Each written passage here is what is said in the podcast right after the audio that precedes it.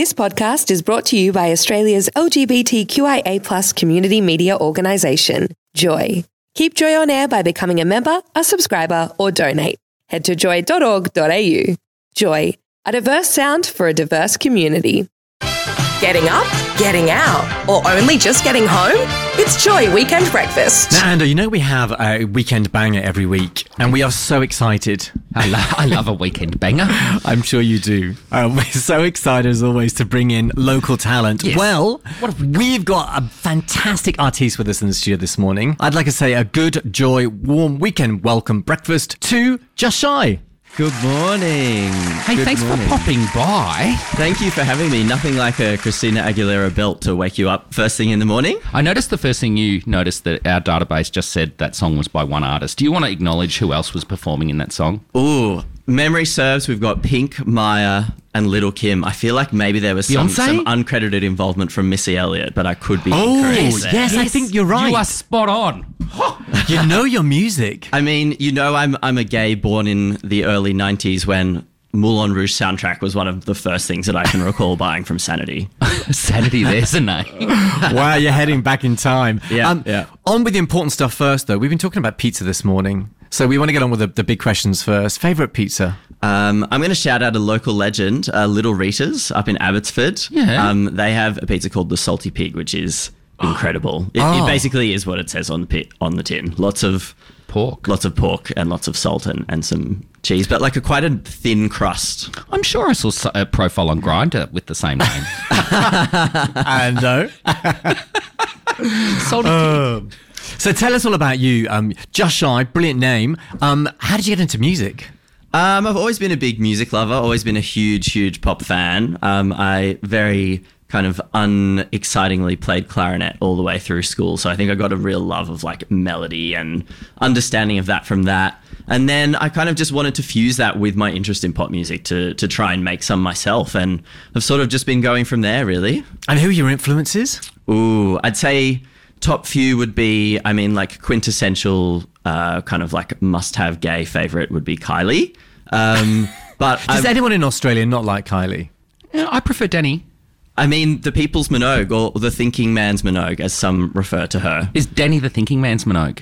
Depending on who you are. I'll take that. That's nice. I, I'd rather be smart than pretty, so thank you. Can I can I ask a really controversial question as well? Who's the better singer? Ooh, I, Dannii. I, I don't know. I've actually, it doesn't really matter. I feel like the voices are really quite similar, so they're within spitting distance. Of Okay. So it's- good a good answer. It's Good answer. interesting you say Kylie Minogue because Triple J Unearthed last year said your sound is like Pet Shop Boys, Kylie Minogue, the 1975, and Scissor Sisters. Do you take that as a like what when you hear that like is that a compliment or I think so, definitely. I, I think that all of those acts, what they have in common is beautiful pop melodies, um, but quite kind of captivating lyrics as well. I think, especially like Pet Shop Boys, for example, incredible lyricists. So, yeah, for sure. I'd say those are definitely among my top few. And then I love and have been really heavily influenced by a production house called Xenomania in the UK, who did Oh, like I haven't heard a lot them. of Girls Aloud, Sugababes. oh. Very kind of prevalent in like the mid to late 2000s, Yeah. like UK pop scene.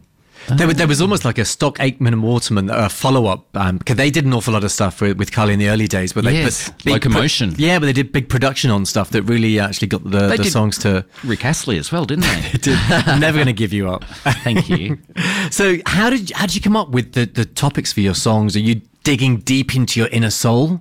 I mean, yes and no. I think when I first started out the Just project, I mean, the the sort of artist name kind of has that sort of sense of self-reflection and introspection, and I think that's something that I really tapped into with my earlier releases, especially. But as time's gone on, and I've kind of you know got done more live performing and that sort of thing, I've probably become a bit less shy, I would say, and more confident and and really enjoy that side of it. So I think that has allowed me to really tap more into I guess the kind of like queer and fun side of myself, and I think that's really reflected on Silhouette and, and more of my more recent releases as well. I think you've got to put your heart on your sleeve because if, if you don't do that, then what's the point of being there? So I think you've got to give yourself a little bit out there to uh, to the audience through your music. Um, let me ask you, Silhouette, brand new track, beautiful, beautiful song. Um, Thank you. Yeah, what is it about? Um, it's basically just about really deciding to go big on a night out. Like when you sort of have that moment where lightning strikes and you're like, I'm going to go for it, you know, and, and really sort of lean in and make the most of it. I think it's about that sense of like intentionality and, and Yep. really wanting to actively have a great time and very much in like a, a queer setting as well. And one of the lyrics I've got here, you said, is uh, it's a manifesto for how confident and free I want to be when I'm out. Yeah. And that, ju- that just says everything, doesn't it? I think so. It's very like brash and bold, and yeah, it's very much about doing that with purpose. Is that your alter ego or a projection? Bit Or- of or both. I Yeah, think. okay. I th- I, it's funny, like as I've done more performing, it's really ga- given me a better understanding of the whole like Beyonce, Sasha Fierce, like that whole thing. Yeah. I think it's definitely an extension of yourself, but you kind of are forced to dial yourself up to like twelve on the Richter scale. Yeah, Um, but you're, you're you're just shy on stage. Yeah. that that's the whole persona. Yeah, and you were sure. performing. So in here in, in St Kilda, we've got the wonderful Prince Bandroom, literally like three four doors down. You were performing there in Midsumma. How was that? Yeah, I was during the march. It was great, actually. I've done a couple of gigs with a group called Euphoria Social, who are a big kind of like queer community organization, and they've been um, like, very kind in letting me perform at a, a few of their gigs now. And yeah, it's just so fun to perform both the existing material and then new stuff as well in that kind of queer setting where you know I think the people who are hearing the music are they can really empathize with a lot of the stories that I'm telling. I- I'm looking at you, Paul, because I love the question that you ask every artiste that we interview. So, yeah, I, I- and I was nearly going to cheat. I was, I it. was avoiding doing that because it gets a bit samey, samey. But one of the things that fascinates me about singer songwriters is is the process of actually Hmm. creating the product. And I always ask the question, you know, what comes first, the melody or, or the lyrics? Because some people are poets and they write the, the the lyrics down and then they put a tune around it, and some people have the tune and then they suddenly pop the lyrics in. So, what's Hmm. your process? Uh, it's a bit of a jigsaw puzzle for me, I would say. Like I've got a a sort of app in my phone where I note down little lyrical ideas that come to me and Yeah. I tag them and separate them into themes and all of that. And then, you know, when I have the time, I love to sit down and kind of come up with melodies and then sort of mix and match and see see what fits together. Yeah, I'd say that's kind of my overall process. And uh, do you, do you actually get the melodies in your head, or do you have to work on on constructing them? Because sometimes you find people just wake up in the middle of the night thinking, "Oh my god, I have to record this," and they plug out their phone and sing a song or something.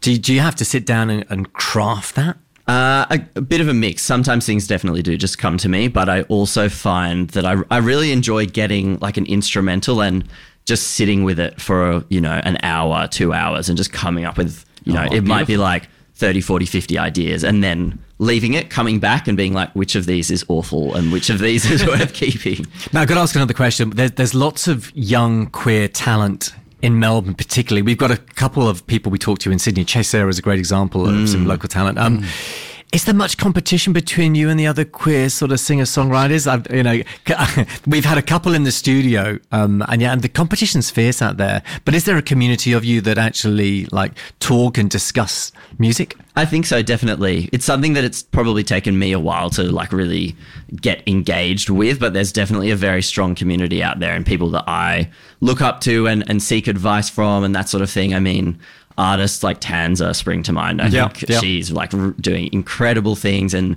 everything. Another great on stage you know, performer. Yes, yeah. absolutely. Um, and then you know, there's so many others. Like you've got like Max Lawrence, Huntley, um, you know, so many others. Jackie, like incredible performers. And I think being able to engage with them directly, but also just see what they're doing to sort of like spur spur yourself on is fantastic. Now, if people want to find out more about you and find out more about Just Shy, have you got any socials or media they can go and look at? Indeed, I do. I'm uh, at Just Shy Music on Instagram and TikTok, and I'm just underscore shy on Twitter, if memory serves. Thanks for listening to another Joy podcast brought to you by Australia's LGBTQIA plus community media organisation, Joy. Help us keep Joy on air. Head to joy.org.au. Joy, a diverse sound for a diverse community.